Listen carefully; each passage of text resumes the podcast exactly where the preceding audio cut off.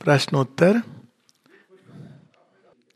नहीं तो यही तो वो तो हम लोगों ने यही बात कही कि कैसे कहानियों में सिंबल और सत्य जुड़ा रहता है। तो भारतवर्ष में सिंबल को केवल बाहरी कहानी के रूप में प्रिजर्व किया, जैसे वो प्रेस वाले किताब छापते हैं। उनको पता नहीं है कि इस किताब के अंदर जो लिखा है उसका मतलब क्या है। लेकिन योगी उसके सिंबल को पकड़ते हैं। इसी प्रकार से वेदों के सारे उसकी रचना हुई है।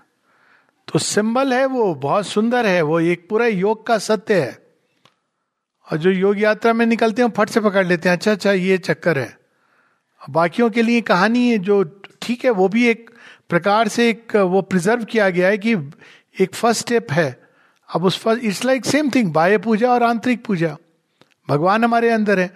कुछ लोग कहते बाहरी पूजा करने की ज़रूरत क्या है?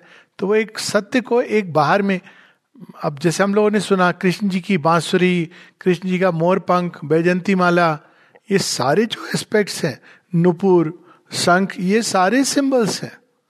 विक्ट्री विक्ट्री के, इत्यादि सब पर एक एक पूरी वो हो सकती है। लेकिन अब इसी चीज़ को जब ऐसे हम सुनते हैं तो बड़ा आनंद आता है। अब उसमें हमें समझने की ज़रूरत नहीं होती डायरेक्टली बाई पास तो उसी प्रकार से कई सारे ट्रेडिशन भारतवर्ष में बने इस, इसलिए कि वो सत्य प्रिजर्व रहे अपने ओरिजिनल फॉर्म में। जिसको उसमें से निकालना है वो ठीक समय पर रेडी होगा ही विल फाइंड इट नहीं तो प्रॉब्लम ये होती कि फिर वो इंटरप्रिटेशन सब्सिक्वेंट इंटरप्रिटेशन में चला जाता। तो that is the symbol of the meeting of three rivers and the amrit का स्पिल ओवर होना अमृत ऊपर से ये योगी जानते हैं कि जब आपकी ये कई लोग तो खेचरी मुद्रा के द्वारा इस अमृत इस इस ब्रह्मांड से नीचे की ओर it's it's a actual experience one can have तो अब बेसिक आइडिया इज़ कि वो जब आपकी वो तीनों नाड़ियाँ संभाव में एक हो जाती हैं then you receive the nectar of immortality अब ये एक प्रश्न है पहला. Of the four paths to salvation karma, bhakti, gyan and raja yoga what would we recommend for typical householder with normal worldly pursuits पहली बात इसमें कि और भी पथ हैं, केवल ये चार पथ नहीं है स्टैंडर्ड कुंडलिनी योग बहुत बड़ा योग है जिसको छोड़ दिया गया है. एक तंत्र का एक योग है. अच्छा ओके मुझे लगा, अभी हम फिर शुरू करें कुछ थोड़ा सा, अच्छी बात। आनंद आ गया। हाँ बिल्कुल होता है जी। हाँ विल कम टू दैट पहले इस प्रश्न को देख लें। दूसरी बात है कि साल्वेशन ये एक बड़ा ही अब मॉडर्न कंसेप्ट हो गया है कि मोक्ष के लिए। परंतु ओरिजिनल आइडिया जो साल्वेशन यानी मोक्ष का था भारतवर्ष में, वो था freedom from ignorance that is what it meant यानी आप जान जाते हो कि आप कौन है, भगवान कौन है और आपका सृष्टि के साथ सही संबंध क्या है। यही तीन एंगल होते हैं जीवन के। Coordinates who am I who is the creator the source what is my relation with the world and the creator सारे क्वेश्चन के आंसर इन्हीं तीनों में है।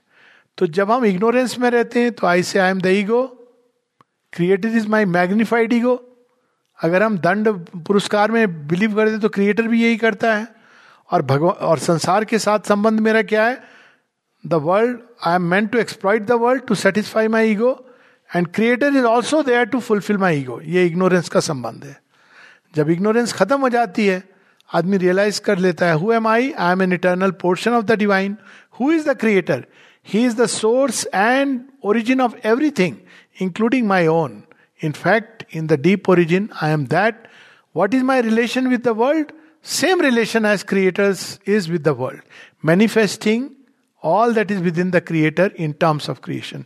तो ये जो प्रोसेस है चेंज की योग के द्वारा वो फलित होती है और उसके ये सारे अलग अलग पथ हैं ये सब एकांगी पथ हैं जैसे कि पहले भी बात हो चुकी है कि एक पार्ट को लेते हैं कॉन्शियसनेस नेचर के और उससे वो आगे बढ़ते हैं ये पहली बात है।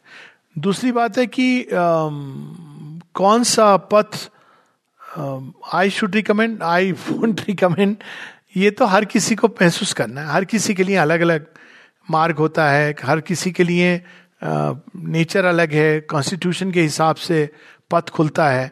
पर वैसे अगर जनरली अगर पूछा जाए तो ये सर्वविदित है रादर कि एक हाउस होल्डर जो जीवन जी रहा है उसके लिए गीत, भगवत, श्रीमद भगवत गीता का जो मार्ग है, त्रिमार्ग it is the best it is meant for people who are living life in the world Arjun की तरह जो युद्ध कर रहे हैं, घोर कर्म में हैं, उनके लिए तो फिर किसके लिए वो एप्लीकेबल नहीं है? तो गीता का जो त्रिमार्ग है, या कुछ लोग कहते हैं karma yoga that is the best for the man engage in the worldly life but I would say worldly life not worldly pursuits worldly pursuits और योग साथ नहीं जाते। डेडली कॉम्बिनेशन है। सो वर्ल्डली परस्यूट का मतलब हम क्षणिक चीज़ों को ढूंढ रहे हैं। वर्ल्डली लाइफ यस जिसमें हम जीवन के साथ जुड़े हैं एंगेज हैं। तो worldly pursuit and divine pursuit they don't go together that some point we have to make a choice कि हम डिवाइन को परस्यू कर रहे हैं और वर्ल्डली लाइफ है। लाइफ अलग चीज़ है। तो योगी को जीवन छोड़ने की ज़रूरत नहीं है। लेकिन जीवन में वो जो चीज़ों को हम पकड़ने के लिए भागते हैं that he has to leave because यदि हम कामनाओं से जीवन को पकड़ेंगे तो the delight of the divine will go away तो ये एक इस प्रश्न का उत्तर है।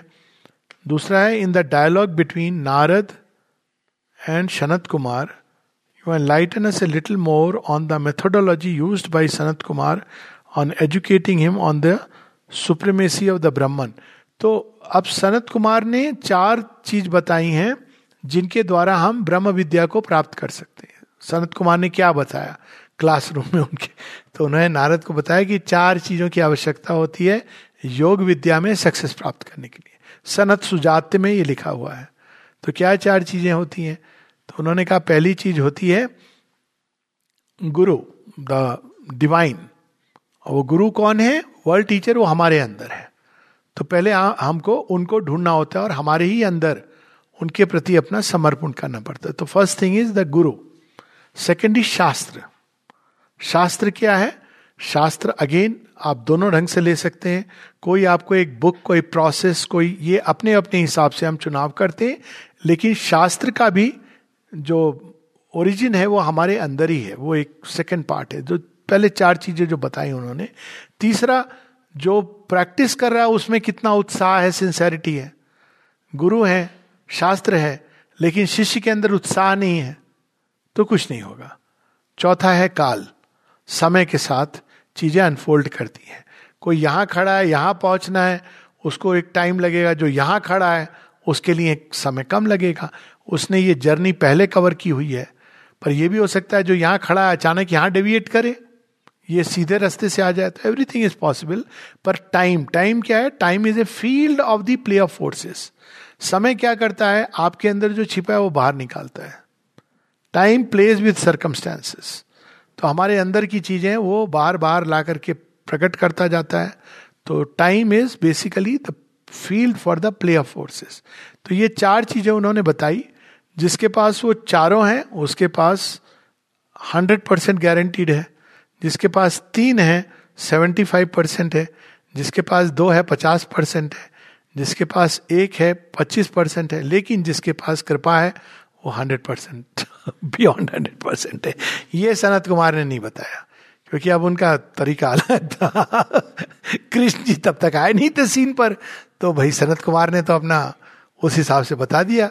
पर ये सनत सुजात में लिखा है, इसको इलेबोरेट करके शेयरविंद सिंथेसिस ऑफ़ योग में फोर एड्स में बताते हैं, वहीं से है।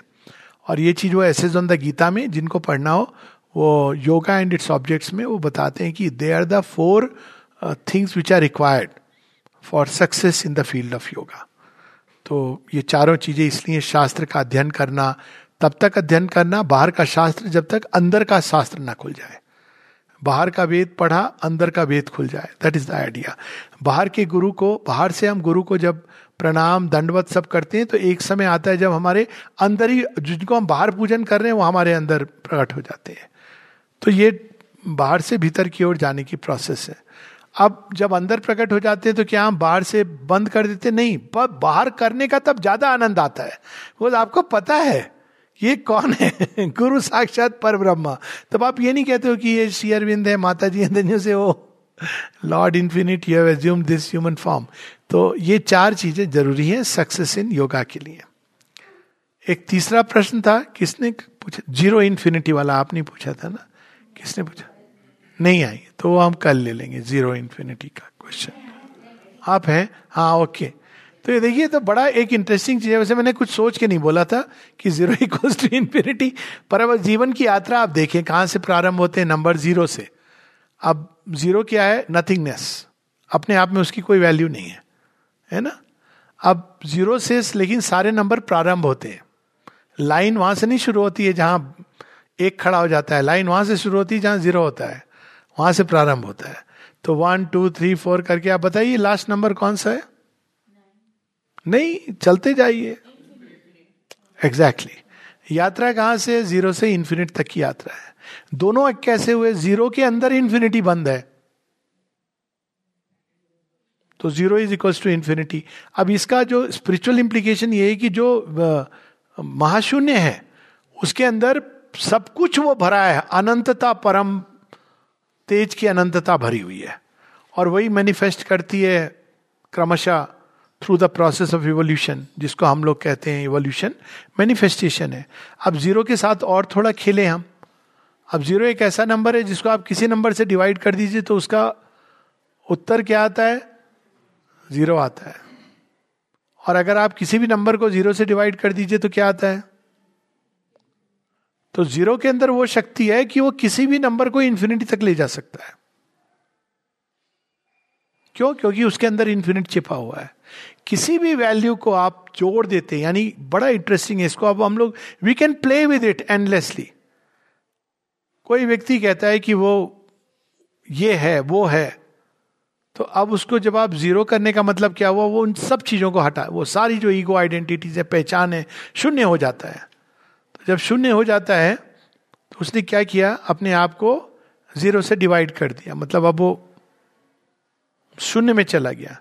तो उसकी वैल्यू क्या हो गई? Raise to the power of infinity infinite से जुड़ गया। और ये एक्चुअल चीज़ है, क्योंकि जब हम अपनी सीमित आइडेंटिटीज रखते हैं तो हमने अपने को सीमित किया। किसको सीमित किया? इन्फिनिट को सीमित किया। हम सब के अंदर तो इन्फिनिट है। हमने सीमित कर दिया। यही तो प्रकृति का खेल है। मैडम माया यही कर रही है। तुम सीमित हो सीमित हो सीमित हो। हम सीमित है। फिर हमारे माता पिता और सीमित कर देते। नहीं नहीं, तुम ऐसे ही वो बेचारा सीमित बच्चा पैदा हुआ है। अब उसके साथ और दो चार चीज़ें जोड़ दी। तुम सीमित हो। अब टीचर्स और उसको सीमित कर देते हैं। तू केवल 99.9 परसेंट है। नहीं तो नहीं है तू। फिर समाज आता है वो कहता है मैं और सीमित करूँगा। तेरे 99 परसेंट होंगे लेकिन वो देख तेरे साथ और भी जो 99 परसेंट थे वो कहाँ पहुँच गए और तू कहाँ है? तो अल्टीमेटली हम सीमित करते करते अंत में कहते हैं कितना बड़ा बोझा किसका बनाया हुआ है? हम असीम हैं अनंत हैं। किसी को पता है स्वामी विवेकानंद की क्या डिग्री थी? दे, अब देखिए मतलब you are right from presidency college but just imagine और श्री रामकृष्ण परमहंस की इलिटरेट कहने बड़ा अजीब लगता है ना? विद्या, ईश्वर चंद विद्यासागर एक बार उनके पास गए। तो उनका तो नाम दिया गया था विद्यासागर। लैम्प पोस्ट के नीचे पढ़ते पढ़ते ना जाने कितनी महारत। विद्यासागर। मिलने गए श्री रामकृष्ण परमहंस से। तो ये जितने भी जो स्पिरिचुअल लोग होते हैं ना बड़े हसोड़ होते हैं बड़े उनके अंदर एक सेंस ऑफ़ ह्यूमर होता है। तो जहाँ देखें बड़ा सीरियस कोई प्रवचन दे रहा हो प्लीज़ मतलब समझ जाइए कि कुछ गड़बड़ है। जॉय होता है ना तो वो जब गए श्री रामकृष्ण परमहंस के पास शेयरविंद का humour you see I mean it's amazing इतने उनके तो श्री रामकृष्ण परमहंस उनको आ, कहते हैं अरे विद्या का सागर आज निरक्षर के पास ज्ञान लेने आया है? तो कहते हैं कि एक नाले के पास ज्ञान लेने आया है। तो कहते हैं कि विद्यासागर कहते हैं, जब नाले, नाला समुद्र से, में से मिल जाए तो सागर की क्या भी साथ? सारे सागर आएँगे उसके पास। ये तो महासिंधु से मिले हुए हैं। तो बेसिकली इसका मतलब यही है कि जिसको हम ज़ीरो कहते हैं, उसके अंदर अनंत संभावना है। और I can keep on talking about zero for the next many hours कई लोग कहते हैं तो कई बार जीवन में होता है जब आपको लगता है कि जीवन में किसी भी चीज़ में आपको कुछ नहीं हासिल हुआ. तो लोग कहते हैं तो ज़ीरो का ज़ीरो रहा। तब कहना चाहिए, अब मैं नया प्रारंभ कर सकता हूँ। क्यों? क्योंकि आपके पास इन्फिनिटी है at hand start an new start fresh तो ज़ीरो को किसी नंबर के बाद लगाएँ। तो नंबर की वैल्यू बढ़ जाती है, शोभित कर देता है। कहने का अर्थ ये कि अगर कोई बहुत बड़ा भी व्यक्ति है, लेकिन वो ज़ीरो अपने सामने रखता है, विनम्रता तो उसकी वैल्यू बढ़ जाती है। ज़ीरो को पीछे रखता है तो वैसे ही का वैसा रहता है। जितना है, उतना रहता है। I could go on but meaning is meaning was this can लोग दस से his childhood and his journey till now अरे यार। कोई जर्नी नहीं है। तो मैंने बताई, आज एक पार्ट बताया नॉटीनेस वाला, बहुत नॉटी था मैं, और कुछ नहीं, अभी भी हूँ। इसीलिए श्याम सुंदर भागे हैं। और श्याम सुंदर ने पकड़ लिया। तो उन्हें कहा नॉटी लोग मुझे पसंद है, वो तो काम ही ऐसा करते हैं। उनको तो पसंद है वो लोग जो थोड़े नॉटी जो बहुत जीवन को बड़े सीरियसली लेते हैं ना। माता जी कहती हैं कि stay away from people who take life too seriously क्यों? वो अपने आप को बहुत महत्व देते हैं। ऐसे करो ऐसे करो। बहुत सारे आपको नियम कानून बना के दे देंगे। So she say learn to laugh at life तो थोड़ा सा जीवन में, अब मेरी कहानी कुछ नहीं है, हम सब की कहानी है।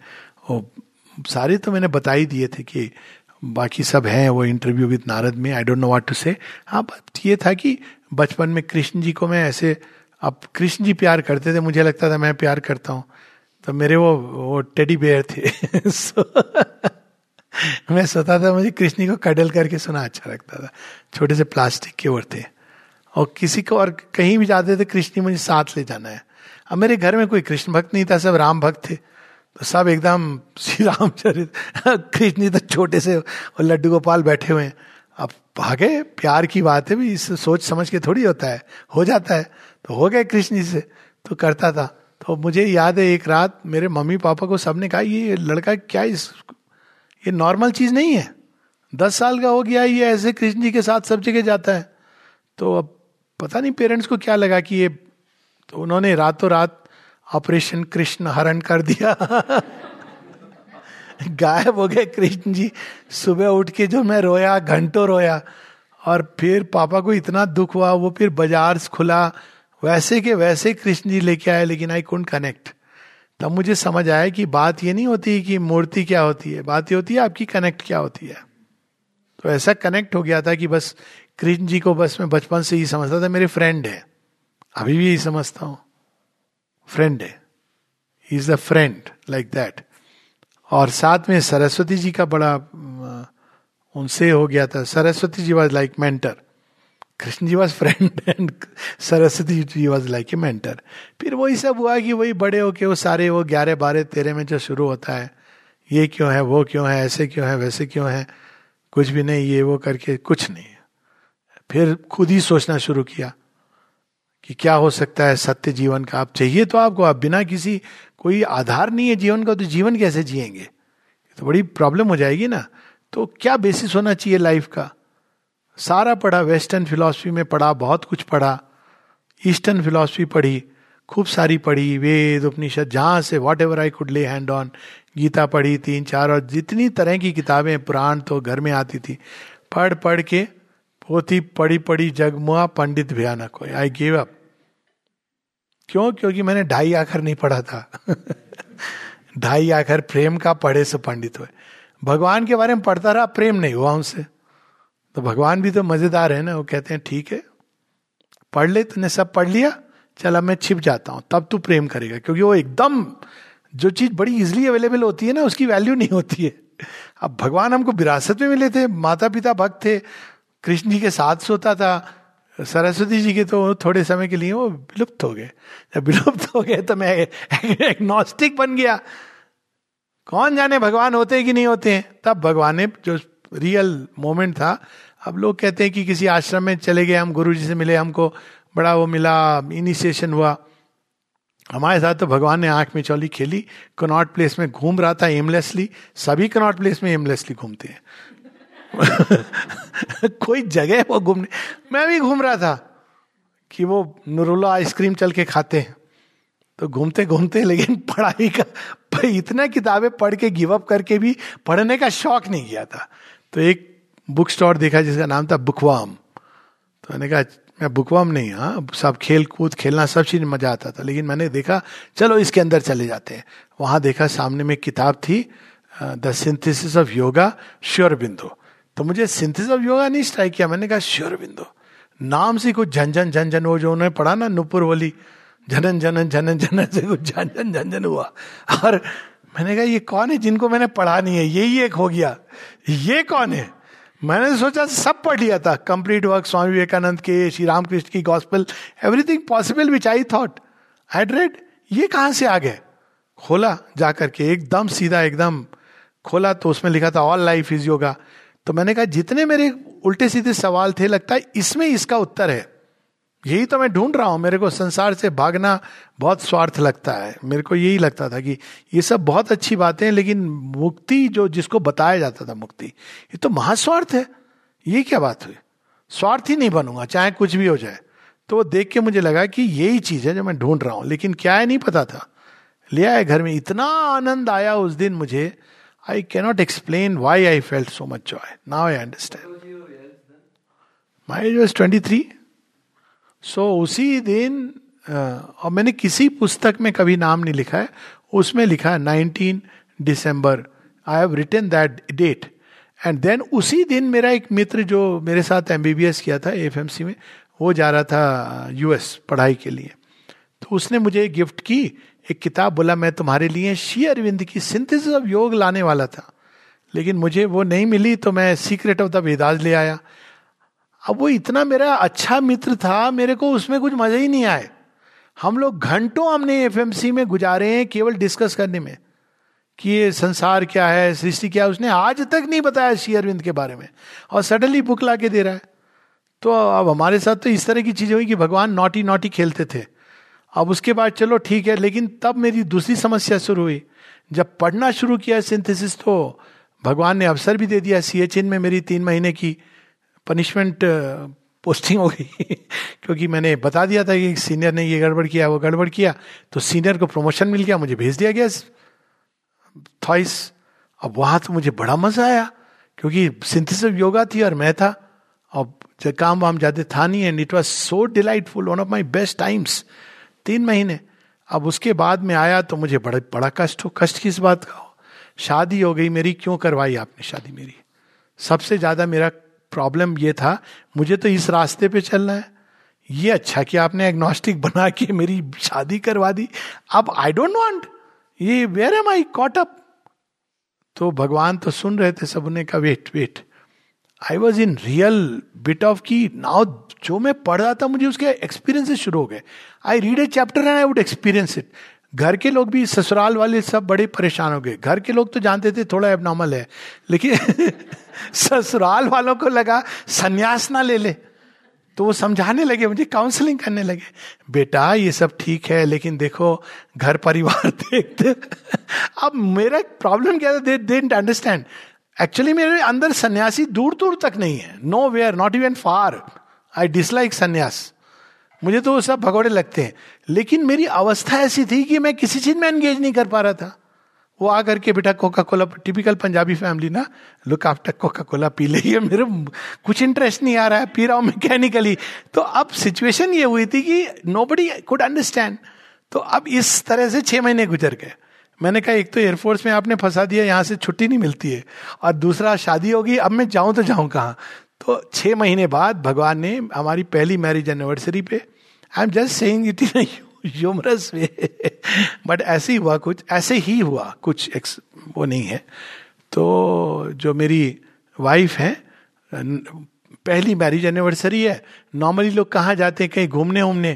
तो she said don't know you want to go to Bhavan no Bangalore में हम थे शुरबिंदो भवन ठीक है, तुम चले जाओ। उसने बहुत बलिदान किया। मैं थोड़ा टीवी वी वी देखूँगी। Normally she use to but उस दिन अचानक सी चेंज द माइंड से चलो मैं भी चलती हूँ। आ गई। भवन में दी मदर पढ़ी, महेश्वरी जी आए हुए थे। उसके बाद इसका तो रोना चालू हो गया। अब वो, मैं बाहर आ गया। महेश्वरी जी जिन्होंने पढ़ा था, वो आ गए। महेश्वरी जी को तो ये लोग जानते हैं। अब मैंने एक घंटे, दो घंटे तब मैंने साइकेट्री भी नहीं की थी। अब मुझे समझ नहीं यार रो क्यों रही है? कहीं मेरा कुछ दुखड़ा तो नहीं। भगवान को सुना रही है, क्यों रो रही है? दो घंटे बाद उन्हें कहा, नहीं नहीं, चुपचाप उसको शांत रहने दो। दो घंटे बाद उसका रोना रुका। तो मैंने पूछा, क्या हुआ? मतलब बहुत गिल्टी हो गई कुछ भूल हुई, क्या हो गया? से नहीं I was just seeing the mother everywhere तो भगवान ने कहा, तेरी ये समस्या थी ना, चल मैं उसको भी जोड़ देता हूँ. Half my problem was over air force की दूसरी प्रॉब्लम थी। जहाँ जहाँ पोस्टिंग हुई, सब जगह श्योरबिंदो का सेंटर उस समय इन्वॉल्व हुआ।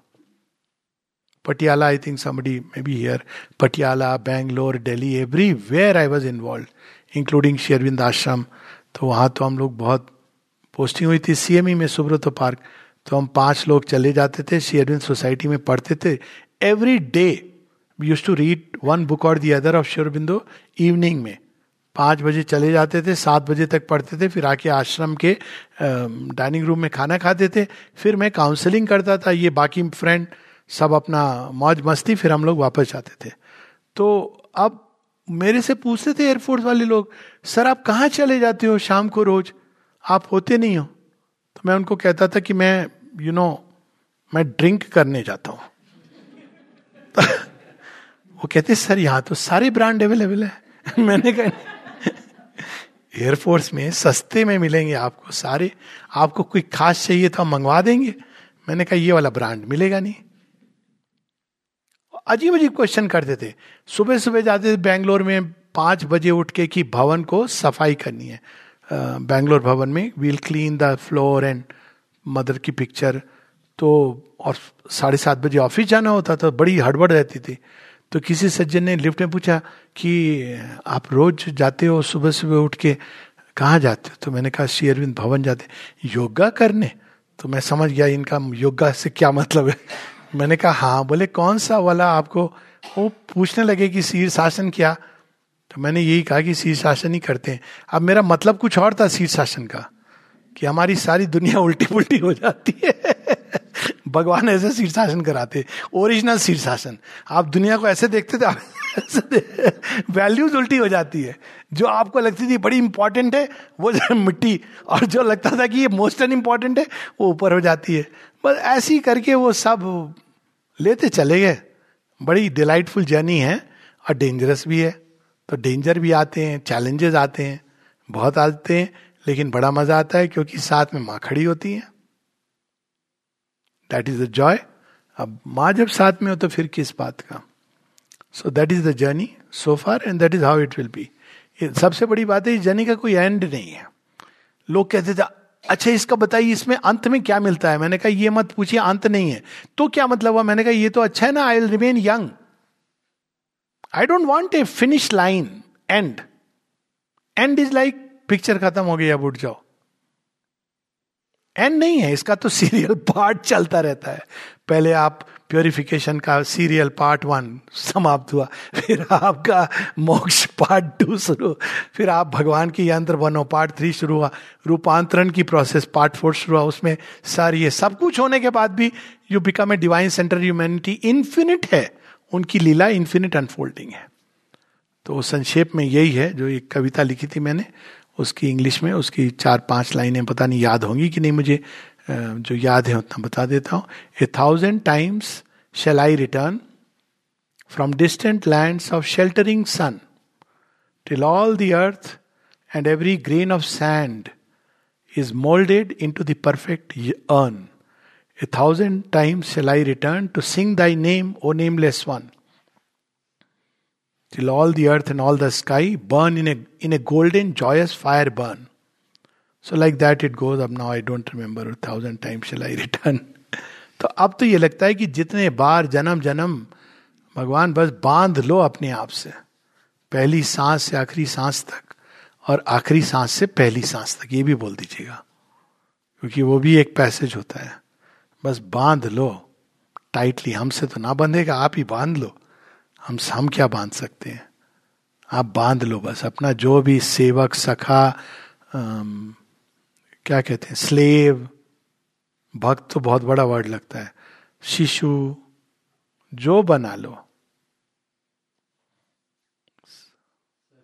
योग ना जानो वेद ज्ञान वेद ना जानो ना जानो में वेद पुराण। माँ तब चरण लगी है मेरे और अंतर की प्यास। भेंट चढ़ाने लाया जननी, जन्म जन्म की प्यास। सेवक सखा, शिशु बन तेरा, पाऊँ तुझ में आश्रयवास। सो ये कहानी का सार है। ये भी एक कविता के कुछ अंश है। तो enough of self intelligence in good spirit. As a doctor what can you suggest to manage control dementia in old age तो बड़ा टेक्निकल सवाल है। पहली बात है, लोग डिमेंशिया से I mean I understand the seriousness of dementia मेरा फ़ील्ड है।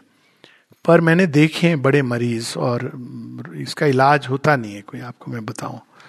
तो मैं हमेशा इस बात को बिलीव करता हूँ एज ए डॉक्टर कि आप अपनी वीकनेस को मास्टर करने की चेष्टा करते रहते हो अपनी स्ट्रेंथ्स को जगाने की चेष्टा करो। डिमेंशिया के मरीज़ की क्या स्ट्रेंथ होती है? उसकी स्ट्रेंथ ये होती है कि वो सब भूल गया है। मैं उसको यही याद दिलाता हूँ, मेरे अभी भी श्री अरविंद आश्रम में जो डेजरे होम है, जिसमें एल्डरली हैं आश्रम के तो उनको मैं यही याद दिलाता हूँ कि जो बोलते हैं कई बार बाद में तो एकदम ये भी नहीं याद रहता कि वो भूल गए only one thing is to be उनके, उनको तो कई बार पता भी नहीं होता उनके जो लोग मिलने आते हैं। कहते हैं, डॉक्टर साहब, हमको नहीं पहचानते। मैं कहता हूँ, बहुत अच्छी बात है। मृत्यु के बाद वैसे नहीं पहचानेंगे। He is being relieved of all these bondages आप परेशान क्यों हो रहे हो? आप ये क्यों सोच रहे कि वो हमको नहीं पहचानते? आप उनको ये बताओ कि माँ को पहचानते आई हैव सीन पेशेंट्स किसी भी स्टेट में उनको माता जी का चित्र स्माइल बस्ट फोर्थ मैं आश्रम कंटेक्स्ट की बात कर रहा हूँ। फिर जब डिमेंशिया में क्या होता है कि वो अपनी रिसेंट मेमोरी खोने लगते हैं पास्ट का याद रहता है। तो पास्ट याद रहता है उनको। तो मैं खुद ही उनसे क्वेश्चन करता हूँ। अच्छा आप बताओ पास्ट की जो सबसे ब्यूटीफुल आपकी मेमोरी क्या थी? आश्रम कंटेक्स्ट में मोस्ट ऑफ़ देम से अच्छा माँ का जब हमें पहला दर्शन होता है, मैं कहता हाँ हाँ वो बताओ। तो मेरे लिए भी एक बड़ा सुंदर एक अवसर होता है, वो पूरे खिल उठते हैं। अर्थ डिमेंशिया में केवल बाहरी चेतना का ह्रास होता है इनर कॉन्शियसनेस का नहीं होता है साइकिक बींग का नहीं होता है। Just focus on that that's a golden opportunity नहीं तो जिनको डिमेंशिया नहीं होता, उनकी क्या हालत होती है?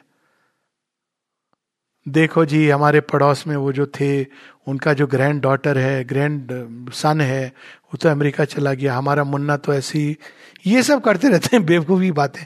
उससे कहीं अच्छा है कि भाई ये सब चीज़ें खो दी उन्होंने।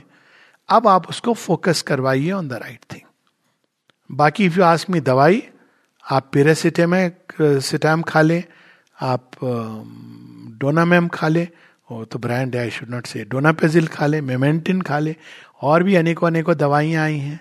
आप खा लें। It is an premature ageing और a ageing process there is no medicine as of now of ageing कुछ लोग कोकोनट ऑयल भी पिलाते हैं लेटेस्ट आजकल जो चल रहा है। प्रिवेंशन है। प्रिवेंशन ये है डिमेंशिया का। यू कीप अगर डिमेंशिया वाला पार्ट केवल बोल रहा हूँ keep your mind active sudoku अगर वो डिजनरेशन की रेट को स्लो करेगा। सुडो को कीप द पर्सन एंगेज तो मेरा तो सिंपल तरीका है read Sri Aurobindo nothing else आपका इंटेलिजेंस डेवलप होती रहेगी, आपकी इंटेलेक्चुअल फैकल्टी शार्पन रहेगी। This the minimum I am just saying from this point of view so keep your mind active not over active but active so your mental faculties will not decline so fast अगर cellular degeneration है तो अलग बात है, या कोई secondary cause है thyroid की इशू है या एल्कोहलिज्म है तो वो एक सेकेंडरी कॉज है, वरना do that how Sri Aurobindo's influence in freedom struggle sitting in Pondicherry already इसकी बात हम लोगों ने कर ली है। जाने के पहले उन्होंने जिस लाइंस पर फ्रीडम मिलेगी वो कर दिया था सेटल पौंडीचेरी से वो उनको फिजिकली फ़ील्ड में जाके बैठने की ज़रूरत नहीं थी। कई लोग इस चीज़ को नहीं समझ पाए। मैं इसको इस तरह से एग्ज़ाम्पल लेके कहता हूँ। एज ए डॉक्टर मरीज़ आता है, कहता है, मुझे बुखार है। तो मैं प्रिस्क्राइब करता हूँ पैरासीटामॉल मान लीजिए, मैं एक एग्ज़ाम्पल दे रहा हूँ। मरीज़ आके किसको थैंक यू बोलता है? मुझे बोलता है, डॉक्टर साहब, बड़ी अच्छी दवाई दी। अब आप ये सोचिए कि पैरासीटामॉल किसने बनाई? किसी को पता है? एक कमरे में बंद होकर के उसने अपना आधा जीवन झोंक दिया होगा एक दवाई बनाने के लिए, जिसके द्वारा अनेकों लोगों का बुखार ठीक होने वाला है। तो श्री अरविंद एक कमरे में संसार की लाइलाज बीमारी की, मनुष्य की प्रकृति नहीं ठीक हो सकती। कुत्ते की पूंछ की तरह है, टेढ़ी की टेढ़ी रहेगी। सोल को आप मुक्ति दे सकते उस लाइलाज बीमारी का समाधान वो एक कमरे में बैठ के ढूंढ रहे थे लाइक ए साइंटिस्ट और जब उन्होंने उसका समाधान ढूंढ लिया, तब उन्होंने उसको संसार को दिया, बिना पेटेंट किए। क्योंकि नाम, इंटेग्रल योगा भी अब देखेंगे आप, और उसके नाम पर क्या क्या होता है I don't want to get into it बिना पेटेंट किए। जिसको पकड़ना है, पकड़ लेगा। उसका मूल मंत्र था मदर, और अगर उसको विस्तार से जानना है तो there is Savitri. He gave that to mankind उसी कंटेक्स्ट में वो उस तरह की when you are reaching for such a vast goal you have all the powers rushing into you क्योंकि रूपांतरणकारी, रूपांतरण के लिए सबसे उच्चतम शक्ति ही रूपांतरित कर सकती है। जहाँ से नेचर निकली है super nature the divine mother so जैसे जैसे वो एसेंड कर रहे थे और उस, वो शक्ति उनकी ओर आ रही थी so there were many many powers and faculties which were are growing in him even before going to Pondicherry so उस शक्ति को वो जैसे जैसे उनके अंदर दैवी प्रेरणा या डिवाइन विल एक्सप्रेस करती थी, वो उस शक्ति का उपयोग करते थे। That power needs neither hands nor feet nor speech तो एक कमरे में बैठे बैठे वो सृष्टि चला रहे थे। कठिन है भाई देखिए, अब भगवान तो पता नहीं क्लाउड नाइन पर बैठ के दुनिया चलाता है according to some religions Krishna ji तो और भी उन्हें तो प्रैक्टिकली दिखा दिया, रथ पे बैठ के कुछ नहीं कर रहे थे। रथ हाँक रहे थे, पर वो सारे संसार की बागडोर थामे संसार को ले जा रहे थे रास्ते पर। तो ये शक्तियाँ होती हैं in those who do yoga and Sri Aurobindo was not just Yogi but yog Yogeshwar the ultimate और ये मैं एक सेंटिमेंट के आधार पर नहीं कह रहा हूँ। There is enough to both in his literature and works जिसकी चर्चा कभी और।